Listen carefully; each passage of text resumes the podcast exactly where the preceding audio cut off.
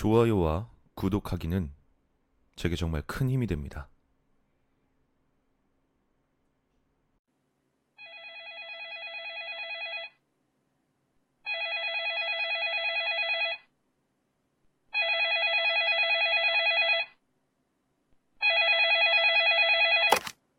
여보세요? 내가 아직 대학을 다니고 있을 때 겪었던 일이다. 시골에서 도시로 상경해 자취를 하며 학교에 다니고 있었는데 어느 날 할머니가 할머니가 쓰러지셨단 전화가 왔다. 쓰러지셨다. 어렸을 때부터 날 돌봐주시곤 하던 할머니이신 만큼 연락을 받자마자 바로 집에 내려가 병원으로 갔다. 다행히도 별일 아니었지만 만약을 대비해서 일주일 정도 학교도 아르바이트도 쉬기로 했다. 원래 내가 쓰던 방은 이미 동생 방이 되어버려서 그냥 거실에서 뒹굴거리다가 심심한 나머지 고향에 남아있던 친구들에게 전화를 했다. 다들 일을 하거나 학교를 다니느라 바빠 보이긴 했지만 역시나 그 중에도 한가한 사람은 있기 마련이었다. 어, 나야. 잘 지냈어? 나 내려왔다. 현지에 있는 대학에 다니는 친구 A, B, 그리고 C 이렇게 세 명이 있어서 다음 날에 만나기로 했다.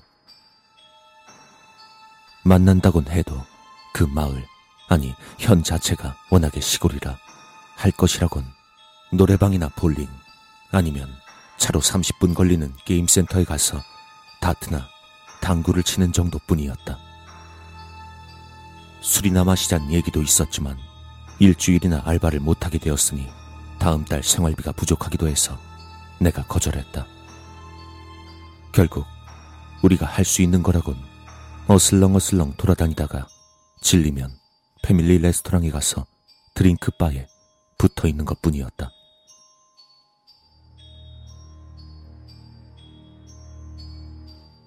그렇게 친구들과 그냥저냥 시간을 보내고 내가 돌아가는 날을 이틀 앞둔 화요일 밤이었다. C는 다른 지역에 있어서 A와 B와 같이 레스토랑에 앉아 있을 때 내가 말을 꺼냈다. 야, 진짜 심심하다. 너흰 여기서 맨날 뭐하고 놀아? 아직도 여긴 아무것도 없네.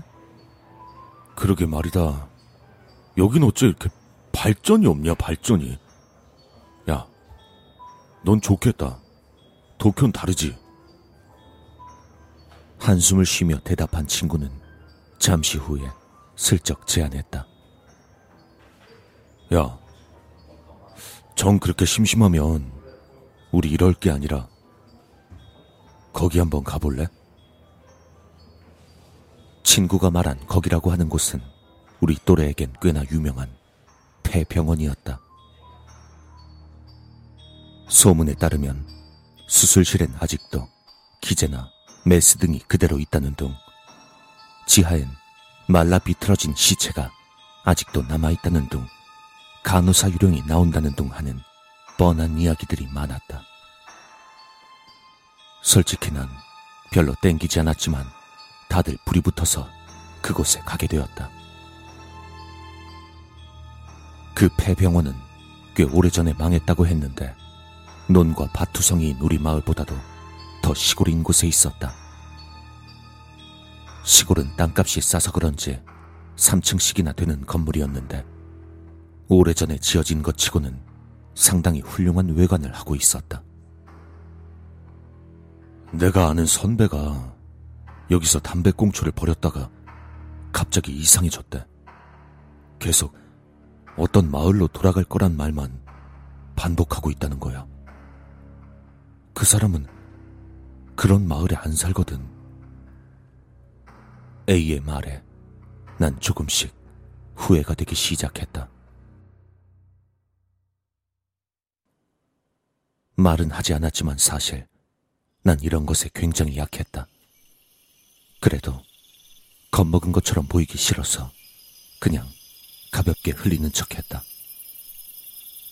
병원 주위엔 아무것도 없었다. 좀 떨어진 곳에 있는 밭이나 띄엄띄엄 있는 전봇대가 전부였다. 병원 정면에 있는 유리문에는 쇠사슬과 작은 자물쇠로 단단히 잠겨 있었다.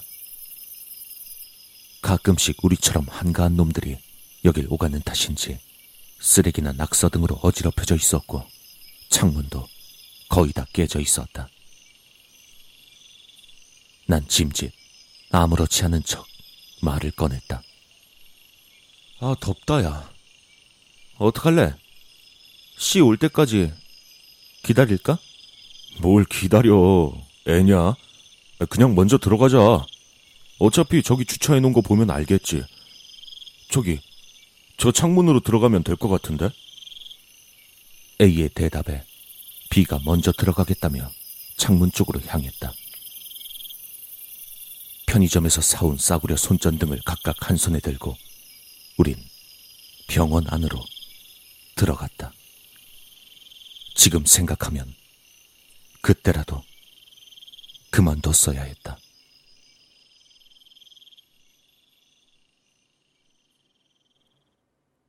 창문을 넘어 안쪽으로 뛰어내리니 깨진 유리를 밟았는지 소리가 났다.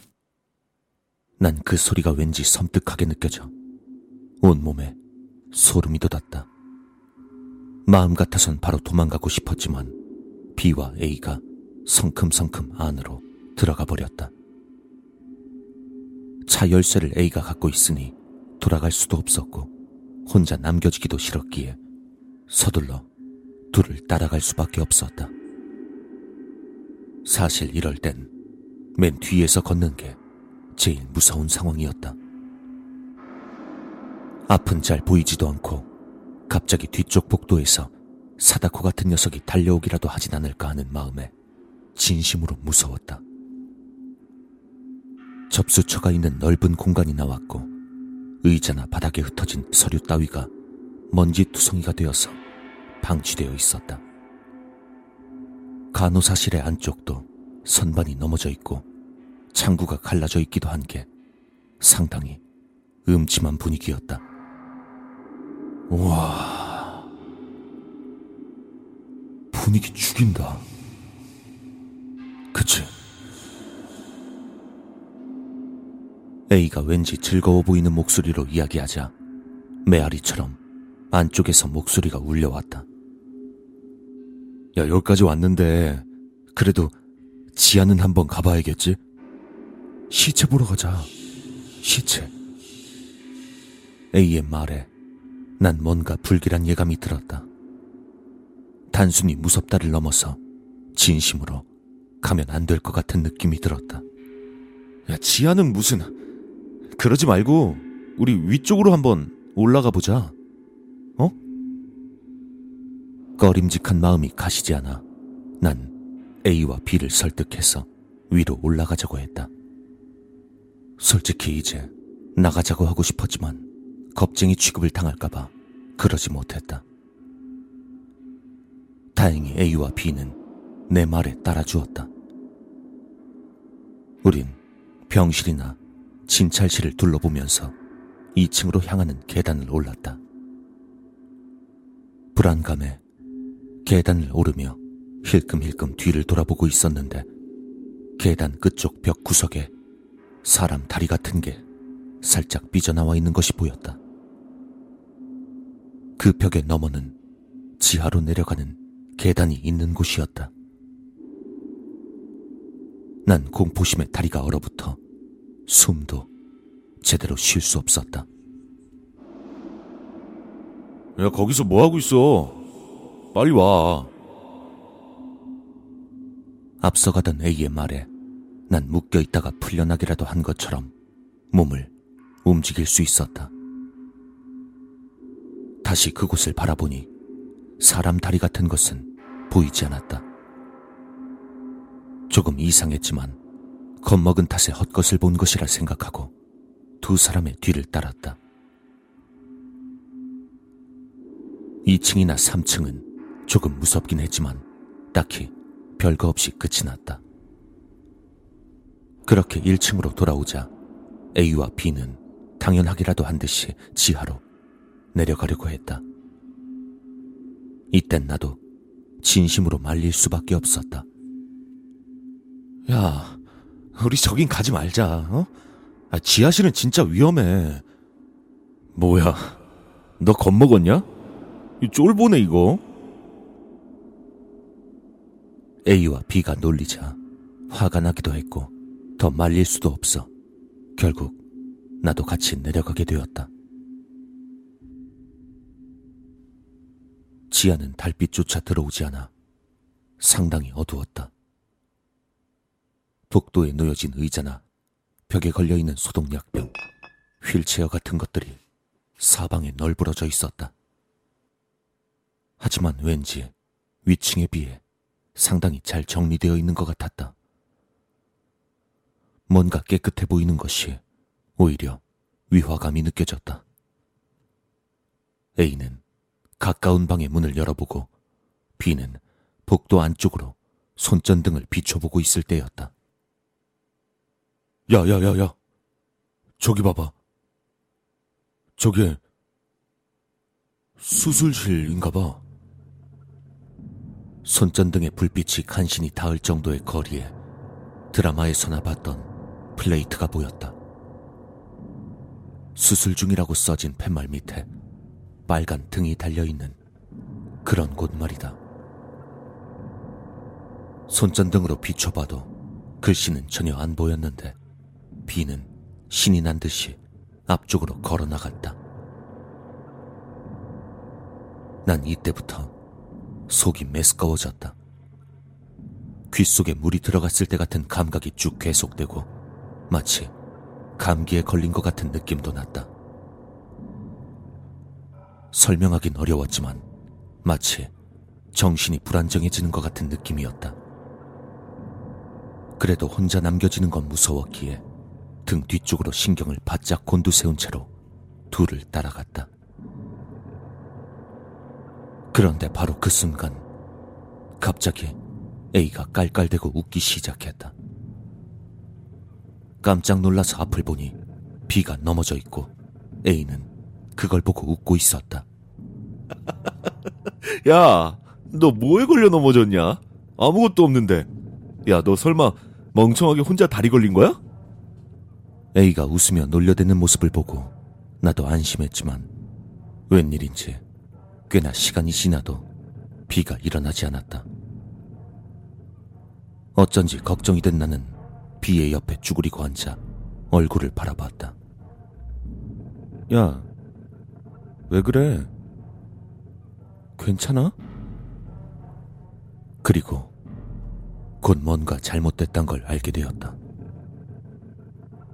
비는 눈을 꼭 감고 이를 악물은 채로 정강이 근처를 양손으로 감싸고 낮게 신음하고 있었다. 뭐야? 많이 다쳤어? 야, 괜찮냐고. 아, 대답 좀 해봐. 초조해져서 물어봤지만 상당히 많이 아픈 건지 비는 대답조차 없었다. 그저 옅은 신음소리만 흘릴 뿐이었다. 그제서야 A도 웃음기를 거두고 B에게 다가갔다. 뭐야, 괜찮아? 많이 다친 거였어? 손 좀 치워봐. 한 보게. 야, 여기 불빛 좀. 내가 손전등을 들고 B의 다리를 비추자 A가 B의 손을 잡고 억지로 치워냈다.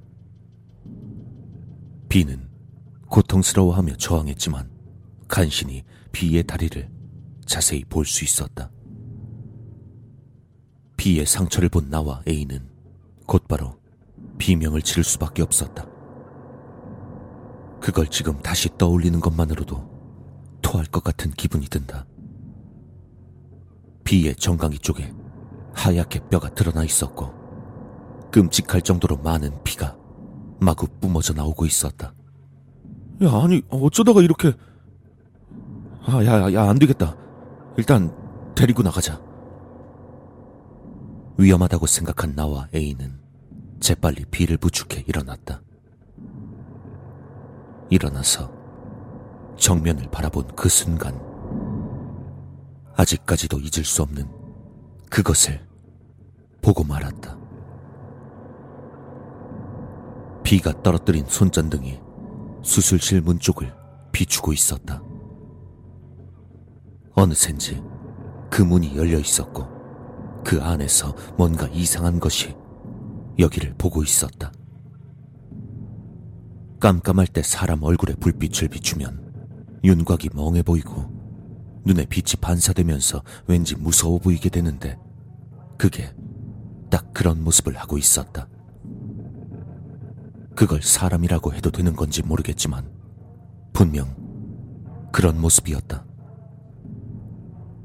몸은 좀 두루뭉술한 모습으로 움직이는 게 신기할 정도로 너무 뚱뚱했다. 보통 인간 정도였지만 옆으로 터무니없이 퍼져 있었다.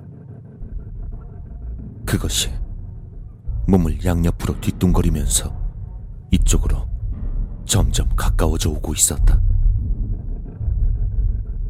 온전히 그것의 모습을 볼 수 있었던 것은 딱 거기까지였다.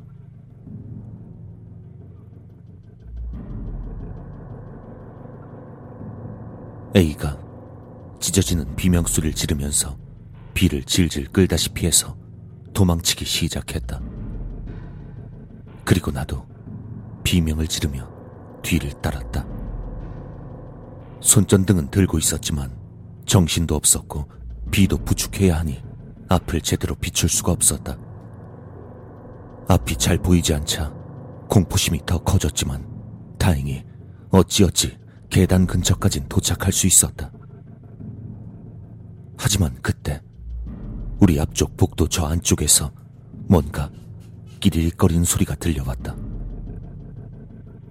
점점 커져오는 그 소리에 난 비를 부축하던 손을 놓고 그쪽으로 손전등을 비추었다. 복도 저편에서 아무도 타지 않은 휠체어가 우리에게 다가오고 있었다. 그리고 휠체어는 내가 손을 놓은 탓에 균형을 잃은 A와 B를 향해 빠르게 달려들었다. A는 이성을 잃었는지 B를 바닥에 내버려 두고 휠체어를 세게 걷어차버리고 반대 방향으로 죽어라 달려나갔다. 올라가는 계단마저 지나쳐 도망치는 A를 불렀지만 야? 멈추지 않았다. A의 절규가 점점 멀어지자 나도 겁에 질려 B를 잡아 끌다가 손전등을 떨어뜨리고 말았다. 당황해서 주우려고 얼굴을 밑으로 향했을 때 내 눈에 아이의 얼굴이 보였다. 말 그대로 얼굴이었다. 아무것도 없이 바닥에 얼굴만 있었다. 떨어진 손전등은 약간 화가 난 듯한 무표정의 그 얼굴을 옆에서 비추고 있었다. 씨발. 그 순간 마지막까지 잡고 있던 내 이성이 날아가 버렸다. 난 꼼짝도 못하고 있는 B와 복도 반대쪽으로 도망친 A를 버려둔 채 밖으로 도망치고 말았다. 올라가는 계단을 거의 기다시피 올라서 1층에 도착했다. 눈이 어두운 곳에 익숙해져서인지 손전등이 없이도 주변이 아주 잘 보였다. 있는 힘을 다해 정면 현관으로 달려가 손잡이를 당겼지만 작은 자물쇠와 쇠사슬 때문에 나갈 수 없었다. 다시 되돌아가는 건 상상도 못할 일이었고 괜히 다른 곳을 보면 아까처럼 아이의 얼굴 같은 게 보일 것 같아서 정신을 차릴 수 없었다. 어떻게 해보지도 못한 채 마냥 문만 잡고 흔들고 있을 때 밖에서 시끄러운 오토바이 소리가 들려왔다.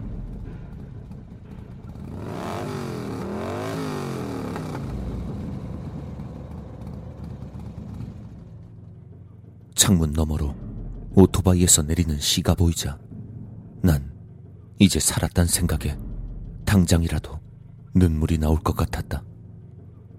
곧이어 현관 쪽으로 씨가 다가오고 나서야 내 바로 옆쪽 창문이 깨져 있는 것이 보였다.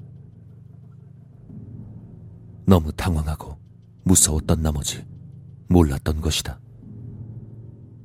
유리 조각이 조금 위험하겠지만 지금은 그게 문제가 아니었다. 난 거의 구르듯이 창문을 넘어 밖으로 빠져나왔다.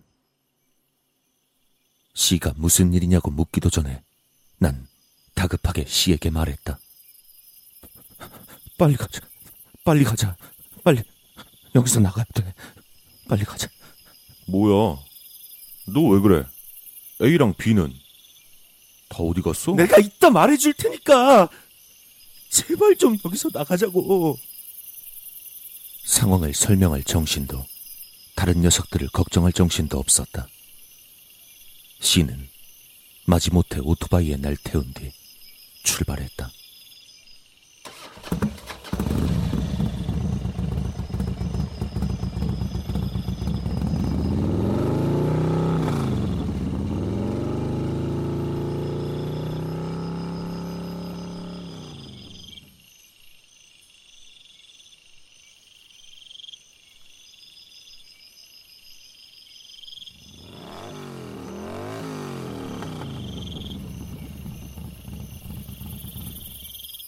병원에서 2, 3km 정도 떨어진 편의점에 도착하고 나서야 난 횡설수설 설명을 시작했다.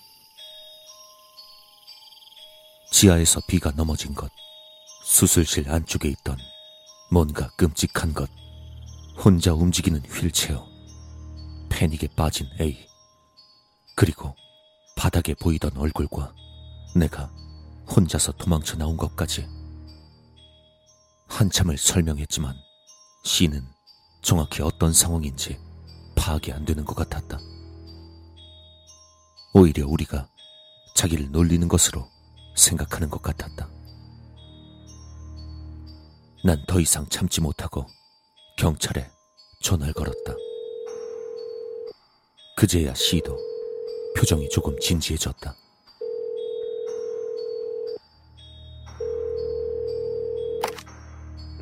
경찰서죠. 네, 제 친구 두 명이 위험해요. 네. 외곽에 있는 폐병원으로 빨리 좀 와주세요. 주소는요? 주소? 주소요. 예. 주소는 몰라요. 여기 산이랑 논이 있는 폐병원인데. 이 사람 장난하나? 아니, 주소 같은 거 모른다니까요. 마을 밖에 있는 폐병원. 주소가 어디? 지금 다친 녀석도 있으니까 빨리 좀 와줘요. 아니, 설명할 시간 없다고요. 이거 보시오. 그거 장난치지 말고 안 그래도 바쁜 사람도 저뭐 하는 겁니까? 나도 만큼 먹은 것 같은데 그 정신 좀 차리.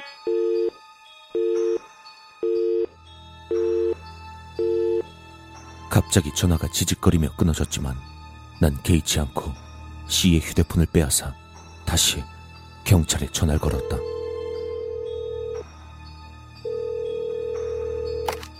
이것 봐요. 내가 지금 연결이 되자마자 욕지거리를 배틀하던 내 귀에 이상한 소리가 들려왔다. 아주 멀리서 들려오는 것 같은 소리. 소리가 점점 커져갔지만 처음엔 그게 무슨 소린지 알 수 없었다.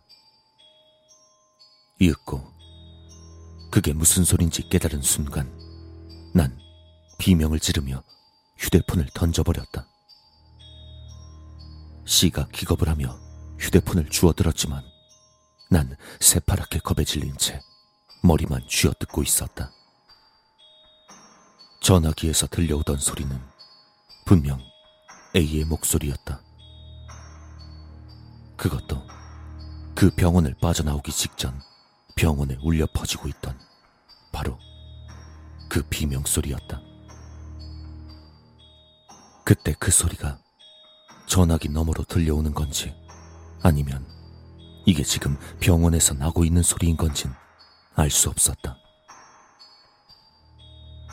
난 다리에 힘이 풀려 그대로 주저앉고 말았다.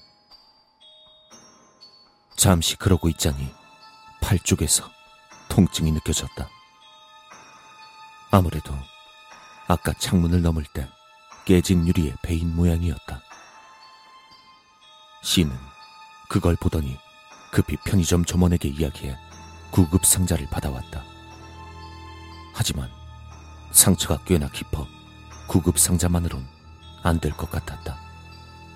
야, 이거 많이 나갔는데? 안 되겠다, 야. 이건 구급 상자로 될 게 아니야. 가까운 병원이라도 가자. 괜찮아. 괜, 괜찮아. 나, 나 병원 같은 거 안 갈 거야. 괜찮아. 병원에 가자는 씨의 말에도 난 다시금 무서워져서 격하게 고개를 저으며 고집을 피웠다. 병원이라고 하니 왠지 다시 그 폐병원으로 향할 것 같은 망상이 들었다.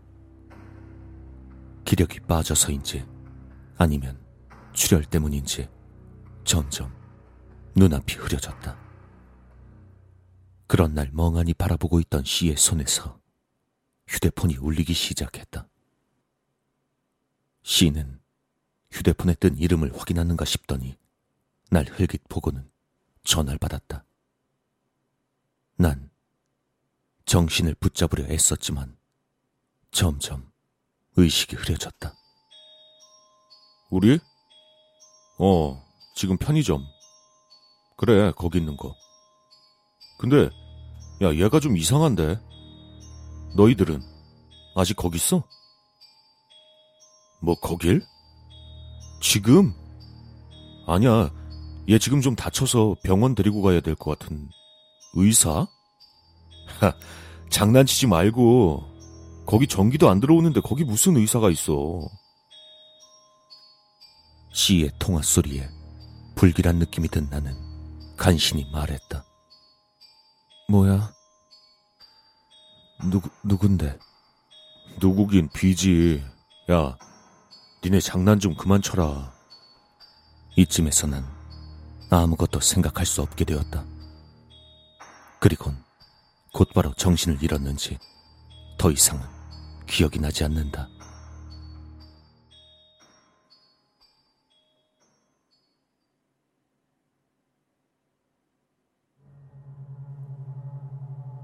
내가 다시 깨어났을 땐 다음 날 오후 정도였다. 팔엔 링게를 맞고 있었고 침대 옆 의자엔 우리 엄마와 할머니가 앉아 있었다. 팔의 상처가 상당히 깊었는데 그것 말고도 얼굴 옆이라든지 상처가 몇 개 더 있어 꿰매야 했다. 그 외에도 발가락이 부러지기도 하고 이곳저곳 자잘한 상처가 많아 오후 내내 검사를 해야 했다. 의사는 하루 더 입원하라고 했지만 난 정말 싫다고 말하고 거절했다. 그리고 그날 밤 경찰에게서 전화가 와서 A와 B의 일로 폐병원에서 있었던 일들을 물었다. 다음 날 바로 그 경찰서로 불려갔는데 취조실 같은 곳에서 제복 차림의 아저씨에게 몇 시간 동안이나 질문 공세를 받았다. 폐병원에 가게 된 일과 가서 안에서 있었던 일들을 솔직하게 다 얘기했지만 역시나 믿어주지 않았다. 그뿐만 아니라 약물 검사를 받으라거나 경우에 따라서 가택 수색까지 하겠다는 등 여러 가지 기분 나쁜 말들을 들어야 했다. 계속 같은 질문에 같은 대답을 정말 진절머리가 날 정도로 반복한 후에야 계속 신경이 쓰이고 있었던 A와 B에 대해 물어볼 수 있었다. 우선 B는 내가 쓰러지고 난 다음 날 오후 C의 신고로 출동한 경찰이 찾아냈다고 한다. 지하실 계단 근처에서 발견된 B는 이미 죽어 있었다. 사인은 과다 출혈에 의한 쇼크사인 것 같다고 한다. 자세한 것은 부검을 해봐야 알 수 있다는 것 같다. 그리고 A는 끝내 발견되지 않았다. 공식적으론 행방불명으로 되었지만 아마 나처럼 B를 죽인 용의자 취급을 당하고 있는 것 같았다. 오히려 A가 B를 죽이고 내가 무엇인가를 숨기고 있는 공범이 아니냐고 유도 신문까지 당했다. 내가 잃어버린 지갑이 마침 B의 근처에 떨어져 있었다는 것이다. 일단 증거품이니까 반환은 시간이 걸린다고 했지만 난 됐으니까 그냥 버려달라고 이야기했다. 그 병원은 본격적으로 출입 금지가 되었고 경찰차의 순찰 코스에도 넣어지게 되었다. 방치되어 있던 A의 차도 대강 경찰이 조사를 하고 나서 A의 부모가 여벌의 열쇠로 타고 돌아갔다. 조사가 끝나고 경찰서 밖으로 나가자 C가 마중 나와 있었다. 그때 C에게 그날 있었던 일들을 들을 수 있었다. 내가 정신을 잃자 C는 나와 함께 구급차를 타고 병원으로 갔다. 그리고 다시 C의 형의 차를 타고 편의점에 세워놓은 오토바이를 가지러 돌아갔다고 한다. 가게 점원은 다른 사람으로 바뀌어 있었는데 일단 사정을 설명한 다음 핸드폰을 보니 구급차를 탄 시점에서 전원을 꺼놨던 핸드폰에 부재중 전화가 30개가 넘게 와 있었단 것이다. 그리고 그 전원 모두 B로부터 온 것이었다. 이때부터 C도 뭔가 이상하단 걸 실감했다고 한다. 왠지 무서워져서 다시 핸드폰을 끄고 집으로 갔다가 다음 날이 되어서야 A와 B의 집에 연락을 해보니 두 사람 모두 아직 돌아오지 않았다는 것을 알게 되었다.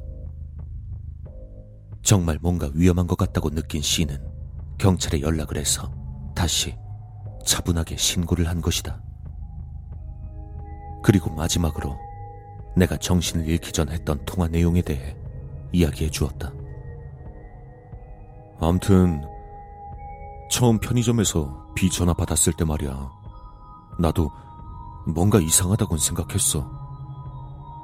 왠지 이상하게 계속 너에 대해서만 물어보더니 지금 폐병원에 있으니까 너 데리고 빨리 오라고 하더라고.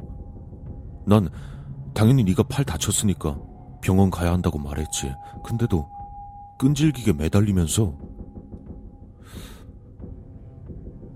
거기도 의사가 있으니까 그쪽으로 오라는 거야. 난 그냥 그땐 농담이려니 했지. 근데 걔 마지막 말이 진짜라고 지금 수술도 하고 있다고 하더라. 나는 시에게 뭐라고 해야 할지 알 수 없었다. 그 후에도 난 몇 번이나 경찰서에 얼굴을 내밀어야 했다. 그 덕에 대학은 잠시간 휴학을 할 수밖에 없었다. 다만 네 번째인가 다섯 번째 경찰에 불려갔을 때 경찰이 비의 정강이 상처에 대해 물었다. 비군의 다리 상처를 봤다고 했는데 어떤 식이었죠? 배인 상처? 아니면 긁힌 상처? 그게 그땐 정말 정신이 없었고 꽤 어두웠으니까 잘 모르겠어요. 그냥 어, 뼈까지 보일 정도로 깊은 상처였어요. 그래요. 그게 좀 이상한 상처라서요. 이게 그 장소에선 생길 수가 없는 상처인데 정말 아무것도 못 봤단 말이죠. 그 질문은 그렇게 끝났다. 하지만 조사가 끝나고 내가 방 밖으로 나오는 순간 아저씨의 중얼거리는 소리가 새어나왔다. 하긴 뭐 사람이 그렇게 물어뜯진 않겠지. 정말로 기억하고 싶지 않지만 그때 비의 상처가 어떤 시기였었는지 한번 떠올려 봤다. 물론 아저씨의 그 말을 듣고 나서야 생각한 것이니까 이건 그냥 내 망상일 뿐이다. 하지만 사람에게 물린 상처라면 어쩌면 내가 봤던 아이의 얼굴이 비를 물어뜯은 것일지도 모른다는 생각이 들었다. 이젠 시간이 많이 흘렀지만 아직도 혹시라도 A나 B에게 전화가 올까 두려워 잠을 자지 못하는 날들이 많다.